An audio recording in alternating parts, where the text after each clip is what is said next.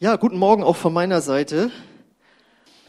Ja, wer letztes Mal da war, weiß, dass wir uns gerade in einer Predigtreihe finden, die äh, heute ihr Ende findet. Das ist nämlich nur ein Zweiteiler.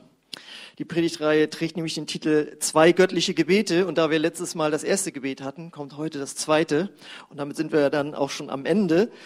Es handelt sich dabei um zwei Gebete vom Apostel Paulus aus dem Epheserbrief. Und warum machen wir das? Warum guckt man sich so uralte Gebete an? Weil die zeitlos sind. Und wer lernen möchte zu beten und sich manchmal fragt, Mensch, ich weiß, das ist gut für die Kommunikation mit Gott, so wie, so wie es wichtig ist, in der Ehe zu kommunizieren, aber ich weiß manchmal nicht, was ich beten soll, dann haben wir eben diese beiden Gebete für dich am Start. Und beim letzten Mal hatten wir äh, die Predigt mit dem ähm, Titel Gute Nachrichten, du hast geerbt, wo wir gelernt haben, dass Gott uns Dinge geschenkt hat durch Jesus und dass wir dafür beten sollen, dass wir das erkennen und begreifen, was das beinhaltet. Und äh, ja, heute geht es weiter, das war das Gebet aus Kapitel 1, heute geht es weiter mit dem Gebet aus Kapitel 3 und das äh, die Predigt trägt den Titel Gestärkt durch Gottes Liebe und damit ihr auch gestärkt werdet und nicht krank werdet, hier dürft ihr jetzt die Fenster wieder zumachen. Man spürt schon die frische Luft. Genau. Gestärkt durch Gottes Liebe. Und dann gucken wir uns jetzt mal dieses Gebet an, was das bewirkt. Das lesen wir in Epheser 3, die Verse 14 bis 19. Und da betet Paulus, deshalb beuge ich meine Knie vor dem Vater, von dem jede Vaterschaft in den Himmeln und auf Erden benannt wird. Er gebe euch nach dem Reichtum seiner Herrlichkeit mit Kraft gestärkt zu werden durch seinen Geist an dem inneren Menschen dass der Christus durch den Glauben in euren Herzen wohnt und ihr in Liebe gewurzelt und gegründet seid, damit ihr imstande seid, mit allen Heiligen völlig zu erfassen, was die Breite und Länge und Höhe und Tiefe ist, und zu erkennen die die Erkenntnis übersteigende Liebe des Christus, damit ihr erfüllt werdet zur ganzen Fülle Gottes. Ja, ähm, ich habe mir mal überlegt, was würden Menschen wohl sagen, auf der Straße oder wenn du es per Werbung anbietest, wenn du ein Produkt hättest, womit sie innere Stärke bekommen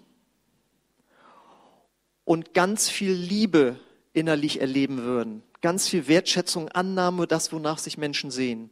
Wenn du das als Pille anbieten würdest, da würdest du wahrscheinlich äh, mehr verdienen als jetzt die Entwickler dieser ganzen Impfstoffe. Und jetzt Braucht ihr keine Angst haben, ist keine Droge, die ich hier vermitteln möchte. Ja, äh, genauso wurden ja Drogen früher angeboten. Da wirst du richtig kräftig und äh, du spürst ganz viel Liebe. Aber dann warst du nachher leider äh, LSD oder Heroinsüchtig, wie auch immer. Nein, aber äh, warum kommen Drogen so gut an? Weil sie Menschen in dieser Welt, wo man so viel Leere spüren kann und schlechte Erfahrungen machen kann und verletzt wird, sich etwas zuführen kann, was einem ein besseres Gefühl gibt.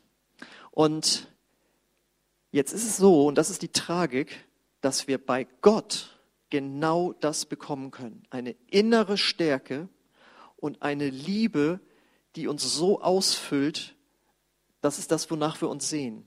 Und die Tragik ist die, dass viele Menschen das nicht wissen und denken, naja, wenn ich zu Gott komme, also dann wird mein Leben eher äh, schwach und hart irgendwie. Aber das Gegenteil ist der Fall. Wer zu Gott kommt, wird innerlich stark und kann seine Liebe spüren und erfahren. Und das ist jetzt eben dann äh, das Gute, was wir hier machen können, die gute Nachricht. Wir können den Menschen das sagen und vorleben, dass wir diese innere Stärke und diese Liebe von Gott her haben. Und diese, wie diese Menschen, die das noch nicht haben, da rankommen können, darauf komme ich am Ende äh, dieser Predigt. Wir fangen deswegen, wir, die wir Gott schon kennen, hoffentlich alle hier und auch am Bildschirm, aber wenn du es noch nicht den du Gott noch nicht kennst, wie gesagt, am Ende wird das aufgelesen, wie du das auch erleben kannst. Wir, die wir Gott kennen, fangen jetzt mal äh, nicht bei Vers 14, sondern bei Vers 16 an. Ähm, wir können das nämlich leben und erleben und deswegen sagt Paulus, sollen wir darum bitten. Da sagt er, Gott gebe euch nach dem Reichtum seiner Herrlichkeit mit Kraft gestärkt zu werden durch seinen Geist an dem inneren Menschen. Das ist doch stark. Also immer, wenn ich das gelesen habe, das hat mich total inspiriert. Und woher kommt diese Stärke für uns? Aus seiner Herrlichkeit. Hier heißt es, Gott ist reich an Herrlichkeit. Und jetzt ist die Frage, was bedeutet das, Herrlichkeit? Äh, wir kennen das so, was weiß ich, wir kommen aus dem, es ist heißer Sommer und wir kühlen ins, äh, irgendwo im Teich ab, im Schwimmbad, im Becken. Und dann kommen wir raus und sagen, das war herrlich. Ja, damit meinen wir, das war was ganz Tolles, was Wunderbares, es war einfach fantastisch. Und das passt sicherlich auch auf Gottes Herrlichkeit. Aber ich glaube, dass menschliche Worte die Herrlichkeit Gottes nur unzureichend beschreiben können. Ähm, aber es gibt Berichte in der Bibel, wo Menschen Gottes Herrlichkeit begegnet sind.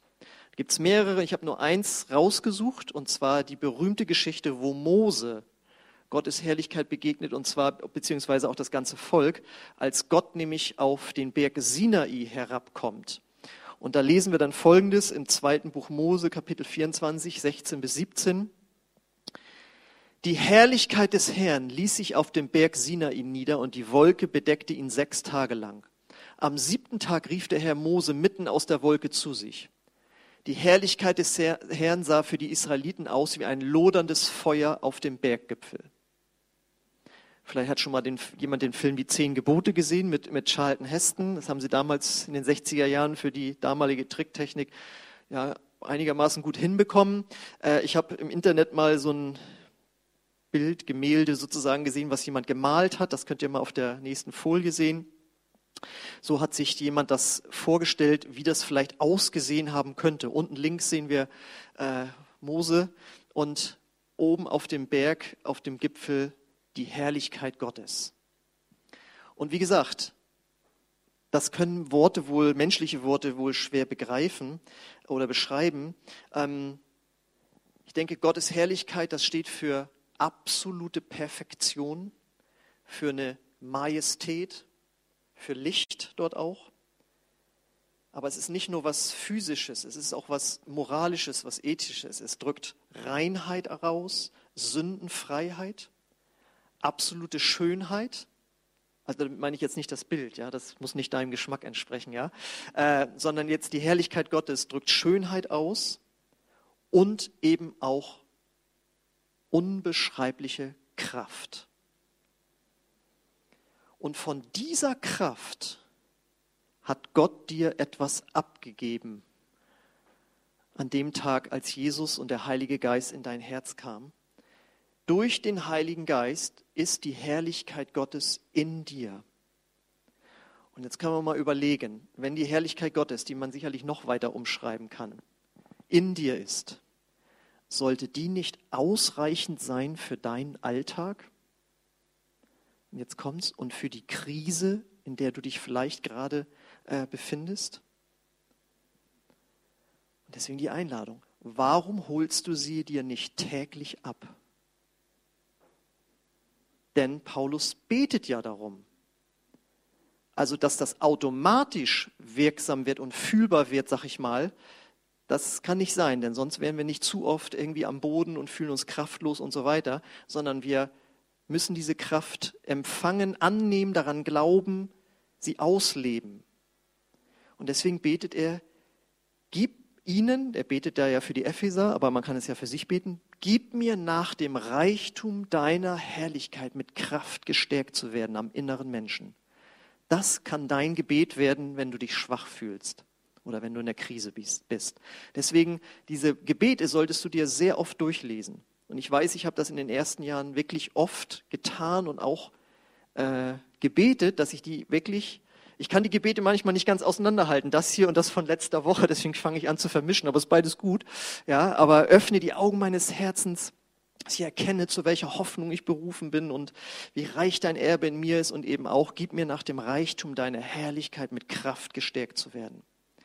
Und Gott gibt dir dann was von seiner Kraft. Sie ist eigentlich schon da, aber du machst es dir dadurch auch bewusst und, und du kommst mit Gott in Interaktion und die Kraft fließt, fängt an zu fließen. Und das ist nicht immer ein Gefühl, sondern ja, es ist eine innere Stärke, die sich deutlich machen kann, weil du anfängst auf Gott zu sehen. Und ich stelle mir das so vor, Gott gibt dir was von seiner Kraft ab. Das wäre so, als würde der reichste Mensch der Welt dir etwas von seinem Geld abgeben. Wisst ihr, wer der reichste Mensch der Welt ist? Jeff Bezos. der Gründer und Leiter von Amazon. Ja, da, wo wir alle unser Geld abgeben, auf dem Marketplace. Und der besitzt 185 Milliarden, ja, jetzt kommt's, Dollar oder Euro? Das habe ich jetzt gar nicht mehr hier stehen. Naja, ne, also schon so ziemlich viel. Nochmal zur Erinnerung, eine Milliarde sind 1000 Millionen. Und der besitzt 185 Milliarden. Er als Einzelperson. Und wenn du jetzt zu dem kommst und ihr befreundet euch irgendwie an und du sagst, ich bräuchte dringend 1000 Euro, das ist ja für den nichts. Ne? Er gibt von dem Reichtum etwas dir ab. Und so ist es mit Gottes Herrlichkeit. Die ist so unermesslich groß und du kannst darum beten, Gott, gib mir davon etwas ab. Und er sagt, ich habe dir ja schon längst alles gegeben, aber damit du es jetzt auch fühlst, ja. Und was wird dadurch gestärkt? Dein innerer Mensch heißt es da. Dein innerer Mensch wird gestärkt. Was ist das? Das ist dein wiedergeborener Geist, dein neues Herz, das du bekommen hast an dem Tag, wo du Jesus Christus in dein Herz reingelassen hast. Das ist dein innerer Mensch, der da zum Neuen oder der zum Leben erweckt wurde. Und so ein starker Geist beinhaltet ein starkes Jesus-Bewusstsein. Das lesen wir nämlich auf der nächsten Folie, Vers 17. Er betet, diese Kraft soll da sein, sollen wir fühlen, sollen wir erleben und dass der Christus durch den Glauben in euren Herzen wohnt und ihr in Liebe gewurzelt und gegründet seid. Dass der Christus durch den Glauben in euren Herzen wohnt, das heißt, unsere ganzen Gedanken, ja nicht ganzen Gedanken, wir müssen auch schon mal Essen machen und äh, über die Straße gehen und so, aber viele unserer Gedanken sollen sich einfach um Jesus drehen, um Gott. Dass Gott präsent ist in unserer Gedanken- und auch Gefühlswelt, in unserem Herzen. Und wenn sich unsere Gedanken um Gott, um Jesus drehen, was ihm wichtig ist, dann werden wir anfangen, wie er zu denken. Erstmal denken wir nur über ihn nach, aber wenn wir dann in seinem Wort lesen, in der Bibel, und darüber nachdenken, dann fangen wir an, wie er zu denken. Und wenn wir solche Gebete beten und wenn wir überhaupt mit Gott einfach reden, und wenn wir ihn anbeten im Lobpreis, das muss man hier nicht nur machen, wenn man Sonntagmorgens ist, das kann man im Auto machen, das kann man zu Hause machen, ja. Du kannst dir deine eigene Playlist anlegen, wie auch immer, und über dein Smartphone, wie auch immer. Du kannst dir so viel reintun von Gottes Wort und Anbetung Gottes, dass deine Gedanken anfangen, sich darum zu drehen. Das ist ja völlig logisch. Ich stehe auch manchmal dann so vor der Wahl, okay, höre ich mir jetzt dieses jene säkulare Lied an, was man machen kann, oder höre ich mir jetzt Lobpreis an? Und dann, ja, aber das ist dieses coole Gitarrensolo. Und dann, ja, aber dann, dann habe ich wieder nur diese Melodien im Kopf. Wenn ich das anhöre, dann habe ich, denke ich mehr an Gott. So, und so fällt oftmals die Entscheidung dann morgens besonders, ja. Äh, ich habe mir da extra jetzt so eine, so eine Station gekauft und dann über mein iPad und dann mache ich das schon beim Duschen an, läuft das schon. Und das ist nicht, dass ich immer alle Lieder klasse finde. Ja, manches finde ich auch mal ein bisschen langweilig oder so. Aber ich höre dann so Satzfetzen aus den Texten und was mache ich? Ich fange an, über Gott nachzudenken. Ich fange an, über Jesus nachzudenken. Wenn ich ein anderes Lied hören würde, würde ich daran anfangen, drüber nachzudenken. Aber so kann man seine Gedanken und sein Herz auf Gott ausrichten. Und dann fangen wir an, wie er zu denken. Und dann wohnt er in unserem Herzen. Darum geht's ja jetzt, ja? Ja, aber er wohnt doch sowieso schon drin. Ja. Aber er betet ja hier irgendwie, das ist ja kein Bekehrungsgebet, ja, dass der jetzt endlich mal bei euch reinkommt, sondern dass durch diese Kommunikation mit Gott es sich wirklich in unseren Gedanken und Gefühlen auch um Jesus dreht. Und wenn wir dann so mit Jesus erfüllt sind in unserem Herzen, in unseren Gedanken Gefühlen, dann merkt man das sehr oft an unserer Sprache. Denn das, was in unserem Herzen ist, das will irgendwie raus. Und dann fangen wir an, in einer bestimmten Weise zu sprechen. Und wenn wir viel mit Jesus zusammen sind, in Gedanken und Gefühlen, dann wird sich unsere Sprache ändern. Dann wird sie glaubensvoller, dann wird sie positiver, dann wird sie liebevoller.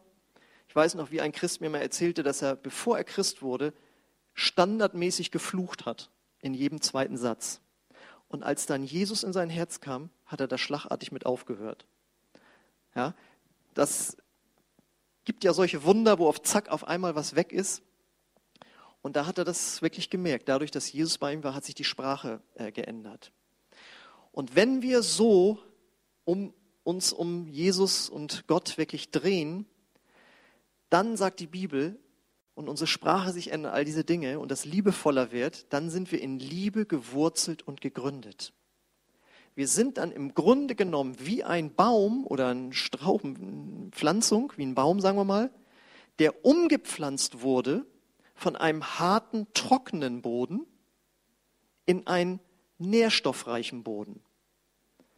Vorher war viel Negatives über sich selbst, über Menschen, über die Zukunft. Und jetzt werden wir umgepflanzt in einen Boden, der ganz nährstoffreich ist, der gesund ist für uns. Und das ist Gottes Liebe. Gottes Boden besteht aus purer Liebe. Und diese Gottesliebe, die ist auch manchmal wirklich schwer zu begreifen. Also wenn wir an Liebe denken, denken wir sofort an sich verlieben. Ja? Ein Mann in eine Frau und umgekehrt. Aber Gottes Liebe ist noch tiefer und ja, viel mehr als nur diese hormonelle Anwandlung, wenn man sich verknallt, wie man so sagt. Da ist dann ja schon eine Menge los, da dreht sich das Karussell irgendwie, die rosarote Brille ist drauf. Aber Gottes Liebe, es geht noch viel tiefer. Sie ist sogar noch stärker und tiefer als die Liebe von Eltern zu ihrem Kind. Das ist ja schon sehr, sehr stark ausgeprägt. Das ist ja schon eine hammermäßige Liebe aber es ist eben eine Liebe bezogen auf dieses eigene Kind. Mein Kind, mein Sohn, meine Tochter. Da ist schon auch, da ist man selbst auch ganz stark mit gesegnet so. Aber Gottes Liebe beschränkt sich nicht auf die eigenen Verwandten oder eben auf das andere Geschlecht, sondern Gottes Liebe, in der wir dann gewurzelt und gegründet sind, ist so stark, dass Paulus jetzt ins Überdimensionale geht. Das lesen wir nämlich in Vers 18. Dass ihr imstande seid, mit allen Heiligen, also den Christen, völlig zu erfassen, was die Breite und Länge und Höhe und Tiefe ist. Jetzt wissen wir ja aus der Physik, dass wir normalerweise nur drei Dimensionen haben. Ja? Höhe, Breite, Tiefe. Und er bringt da jetzt noch eine vierte Dimension rein. Da ist viel auch von Theologen diskutiert worden, was da jetzt mit gemeint ist. Ja, ähm, bis dahin gehen, dass Paulus schon wusste, es gibt mehr als nur drei Dimensionen. Ja, ähm, das ist alles, finde ich, Spekulation. Äh, ich lege, lese, lege das vom nächsten Vers her aus, nämlich, dass ähm, Gottes Liebe schlicht und, schlicht und ergreifend den Verstand übersteigt. Ja, also mehrdimensionale Sachen die Wissenschaftler glauben ja, dass es viele Dimensionen gibt. Wir sagen ja mittlerweile, diese drei Dimensionen plus die vierte Dimension ist die Zeit. Aber dass es noch mehr Dimensionen gibt, die unser menschlicher Verstand nicht begreift und die die Wissenschaft auch noch nicht erfasst hat. Ähm, und das passt irgendwie gut. Gottes Liebe übersteigt den Verstand. Denn es heißt, und zu erkennen, die die Erkenntnis übersteigende Liebe des Christus damit ihr erfüllt werdet zur ganzen Fülle Gottes. Denn es ist ja auch so, Gottes Liebe ist überdimensional, ist übernatürlich. Woran merken wir das? Die Bibel sagt, Gott liebt nicht nur kleine Kinder und so wie ein Mann seine Frauen umgekehrt liebt oder lieben sollte, sondern er liebte uns schon, dich und mich, als er uns noch egal war, beziehungsweise als wir vielleicht sogar gegen ihn waren, als wir noch Dinge getan haben, die für Gott nicht in Ordnung waren, also Sünden genannt. Ja, die, da liebte Gott uns schon super stark.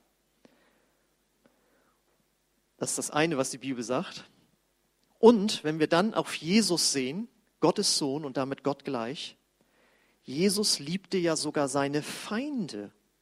Das weiß ich, dass mich das noch in, schon in der Grundschule fasziniert hat, als Jesus am Kreuz hing und sagte, Vater, vergib ihnen, denn sie wissen nicht, was sie tun. Was ist das für eine Liebe? Und ich meine, er hing am Kreuz. Das waren entsetzliche Schmerzen, die ihm dort Menschen zugefügt haben. Und wie oft sind wir schon mindestens ungehalten, bis es kann bis zum Hass gehen, wo Leute uns irgendwie krumm kommen oder irgendwas Schräges sagen oder tun oder so, ja. Wir können schon so schnell verbittern. Und Jesus hat noch, während er am Kreuz hing, das Gebet auf dem Herzen für seine Peiniger, vergib ihnen, denn sie wissen nicht, was sie tun.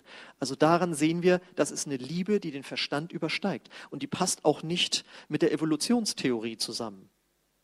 Es macht keinen Sinn, äh, den Feind zu lieben. Das macht absolut keinen Sinn. Deswegen sagt man, diese Liebe ist nicht von dieser Welt. Und wenn Gott uns schon so geliebt hat, als wir noch nicht mal an ihn geglaubt haben und gegen ihn waren oder er uns egal war, wie auch immer, wie viel mehr liebt er dich jetzt in diesem Moment, wo du Gottes Kind schon bist? Und wenn wir das begreifen, wie stark diese Liebe ist, trotz unseres Versagens und was weiß ich alles, und wir diese Liebe nicht nur für uns annehmen, sogar dann auch noch an andere weitergeben, was oftmals eine sehr schwierige Herausforderung ist, dann werden wir Gott ähnlich. Und das ist mit dem Satz gemeint, dann werden wir erfüllt zur ganzen Fülle Gottes. Denn Gott ist von oben bis unten ausgefüllt mit Liebe.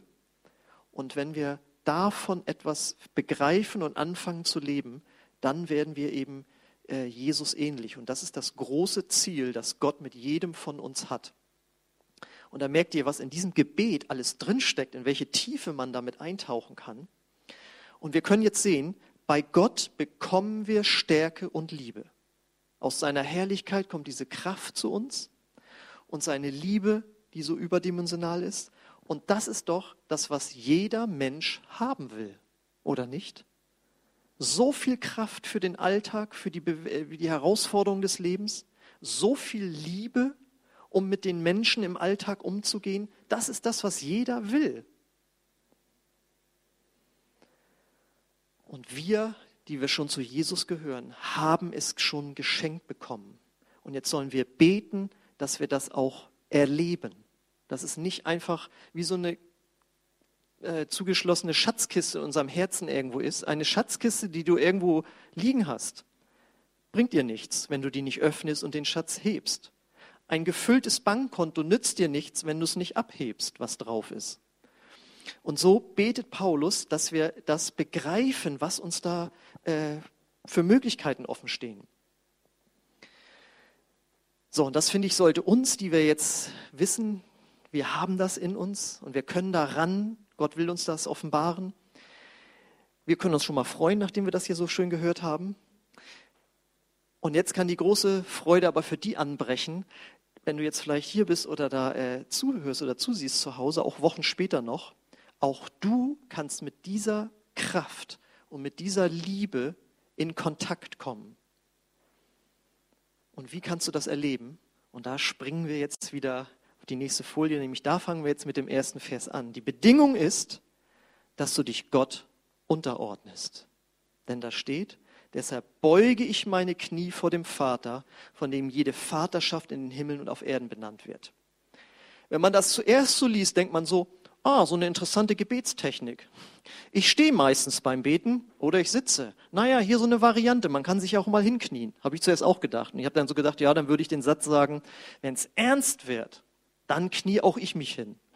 Sonst bete ich meistens, während ich so hin und her laufe, wie so ein Tiger bei mir äh, zu Hause und das Neueste ist jetzt, ich packe jetzt immer mein Handy mit in den Dings, dann kriege ich gleich immer Schritte mitgezählt. Oh, heute schon gut, schon wieder so viel gelaufen und so. Ähm, aber man kann sich auch hinknien. Aber als ich dann länger drüber nachgedacht habe, merke ich, das ist nicht hier nur eine Gebetstechnik, sondern das drückt ja eine Haltung aus. Das ist die, das äußere Zeichen einer inneren Einstellung Gott gegenüber. Und das bedeutet nämlich, und das bedeutet Bekehrung. Vorher hast du gelebt, wie du wolltest, hast dich für einen guten Menschen gehalten und gute Sachen getan in deinem Leben, gespendet und Frau, Kinder, Haus gebaut und so. Und dann merkst du, wenn es Gott, liefst in diese Richtung. Und dann merkst du, wenn es Gott gibt und seine Maßstäbe stimmen und seine Liebe entscheidend ist, die ist ja viel stärker als das, was ich bis jetzt im Leben geben konnte, und du daran glaubst, dass Jesus für deine Sünden am Kreuz gestorben ist, dann drehst du um von diesem Leben und ordnest dein Leben Gott unter. Und das kannst du ausdrücken, indem du dich hinkniest. Ja? Nicht als religiöses Ritual, sondern als innere Haltung. ich ordne, ich knie mich vor dir nieder, Gott, weil du bist der Chef, du bist der Herr, dir gehört mein Leben. Gott ist nicht einfach nur etwas so zum Wohlfühlen so, sondern er ist dein Schöpfer und er will dein Herr werden. Deswegen habe ich euch noch mal eine andere Übersetzung mitgenommen von diesem Vers. Da sagt Paulus nämlich, darum knie ich nieder vor Gott, dem Vater, und bete ihn an, ihm, ihn, den, dem alle Geschöpfe im Himmel und auf der Erde ihr Leben verdanken und den sie als Vater zum Vorbild haben. Du verdankst dein Leben Gott. Und Gott sagt, ich bin der Herr, dein Gott. Mach mich zu deinem Herrn. Lade mich in dein Leben ein. Dann wirst du diese Stärke und diese Liebe erfahren. Und wenn wir das alle begreifen würden, wir und auch du zu Hause, dann ist das das beste Leben überhaupt. Dann brauchen wir nicht mehr jammern, sondern wir gehen zu Gott. Ja, ich finde es okay, wenn man anderen seine Not klagt, aber wenn man dann gemeinsam betet und sagt, und jetzt wollen wir am inneren Menschen gestärkt werden, dann ist das, die, das, ist das Beste dann. Ja? Ja, und wenn man über Probleme mit Menschen klagt und so, okay, lass uns zu Gott gehen und von dieser Liebe etwas abbekommen, die Gott für diese Menschen hat.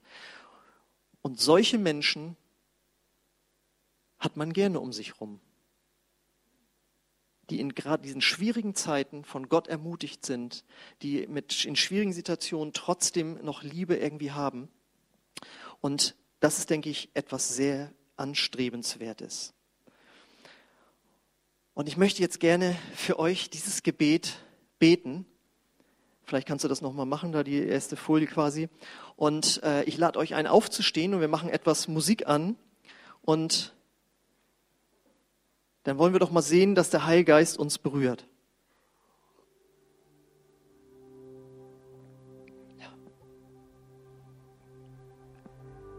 Vielleicht magst du deine Augen schließen und deine Du kannst dich auch hinknien sogar, wenn du möchtest, aber du kannst auch deine Hände einfach öffnen als äußeres Zeichen innerlich zu empfangen.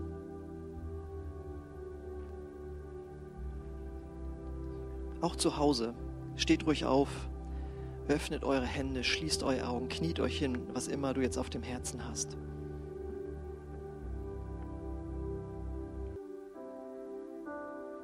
Und ich danke dir jetzt, Gott, dass ich beten darf für jeden, der hier zugehört hat und sich danach ausstreckt.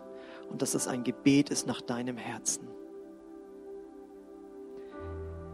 Herr, ich bitte dich, gib jetzt jedem, der das möchte, nach dem Reichtum deiner Herrlichkeit mit Kraft gestärkt zu werden durch dein Geist an dem inneren Menschen. sodass der Christus durch den Glauben in ihren Herzen wohnt und sie in Liebe gewurzelt und gegründet sind. Damit sie imstande sind, mit allen Heiligen völlig zu erfassen, was die Breite und Länge und Höhe und Tiefe ist und dass sie erkennen, die die Erkenntnis übersteigende Liebe des Christus, damit sie erfüllt werden zur ganzen Fülle Gottes. Komm, Heiliger Geist, und berühre du uns jetzt ganz neu mit dieser Kraft und mit dieser Liebe, hier und auch zu Hause.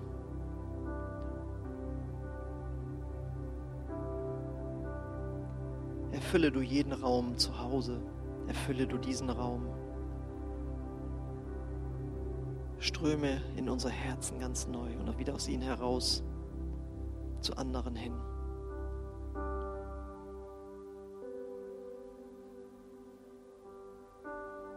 Komm, Heiliger Geist, und reinige auch die Herzen.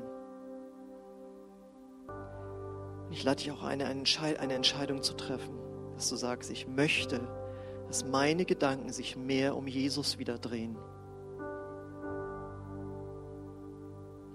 Ich bete, Heiliger Geist, für jeden, der das möchte, dass du ihn daran erinnerst, morgens beim Aufstehen, unter der Dusche, in der Schule, auf der Arbeit, in der Mittagspause, wieder zu Hause, vielleicht vor dem Fernseher. Dass ganz neue Entscheidungen fallen. Ich möchte meine Gedanken auf dich ausrichten. Ich möchte die Menschen mit deinen Augen sehen. Ich will mich von dir rufen lassen ins Gebet. Komm, Heiliger Geist, mit deiner Kraft und Liebe. Und ich möchte dich einladen, wenn du hier bist und, oder wenn du zu Hause zuguckst. Wenn du noch nicht diesen inneren neuen Menschen hast, der von Gott her geschaffen wird, noch nicht dieses neue Herz, wenn du noch nicht Jesus in deinem Herzen hast, wenn du noch nicht umgekehrt bist von deinem alten Leben, dann lade ich dich ein, das zu tun. Und ich möchte dich tatsächlich herausfordern, wenn du hier bist oder das zu Hause siehst und auch später siehst, knie dich zu Hause hin als äußeres Zeichen, Gott, ich ordne mich dir unter, ich bekehre mich von meinen alten Wegen. Ich lade dich ein, Jesus in mein Herz zu kommen. Wenn du das möchtest, dann geh einfach mal diesen Schritt. Knie dich hin und übergib Gott dein ganzes Leben. Vielleicht guckt auch jemand zu oder ist hier, der sagt, ich habe mich entfernt von Gott. Innerlich, das ist das Entscheidende, aber auch äußerlich. Ich nehme nicht mehr an christlichen Veranstaltungen teil. Dann kannst du auch umkehren zu Gott und Jesus wieder zum Mittelpunkt deiner Gedanken machen. Und auch du kannst dich hinknien, hier oder zu Hause. Und dann möchte ich gemeinsam mit dir ein Gebet sprechen, dass Jesus in dein Herz kommt und dich ganz neu erfüllt. Wenn du bereit bist, diesen Schritt zu gehen, dann bete mir jetzt einfach Satz für Satz nach. Und wenn du ihm wirklich dein ganzes Leben gibst, dann wird er in dein Herz kommen und Du bist von neuem geboren. Ich bete das Satz für Satz und bete du es einfach nach, wenn du es möchtest. Vater, ich komme jetzt zu dir und ich mache dich zu meinem Herrn. Ich glaube an Jesus Christus, der für mich gestorben und wieder auferstanden ist. Vergib mir meine Schuld komm du in mein Herz und zeig mir deine Liebe. Gib mir deine Kraft. Ich will mit dir leben.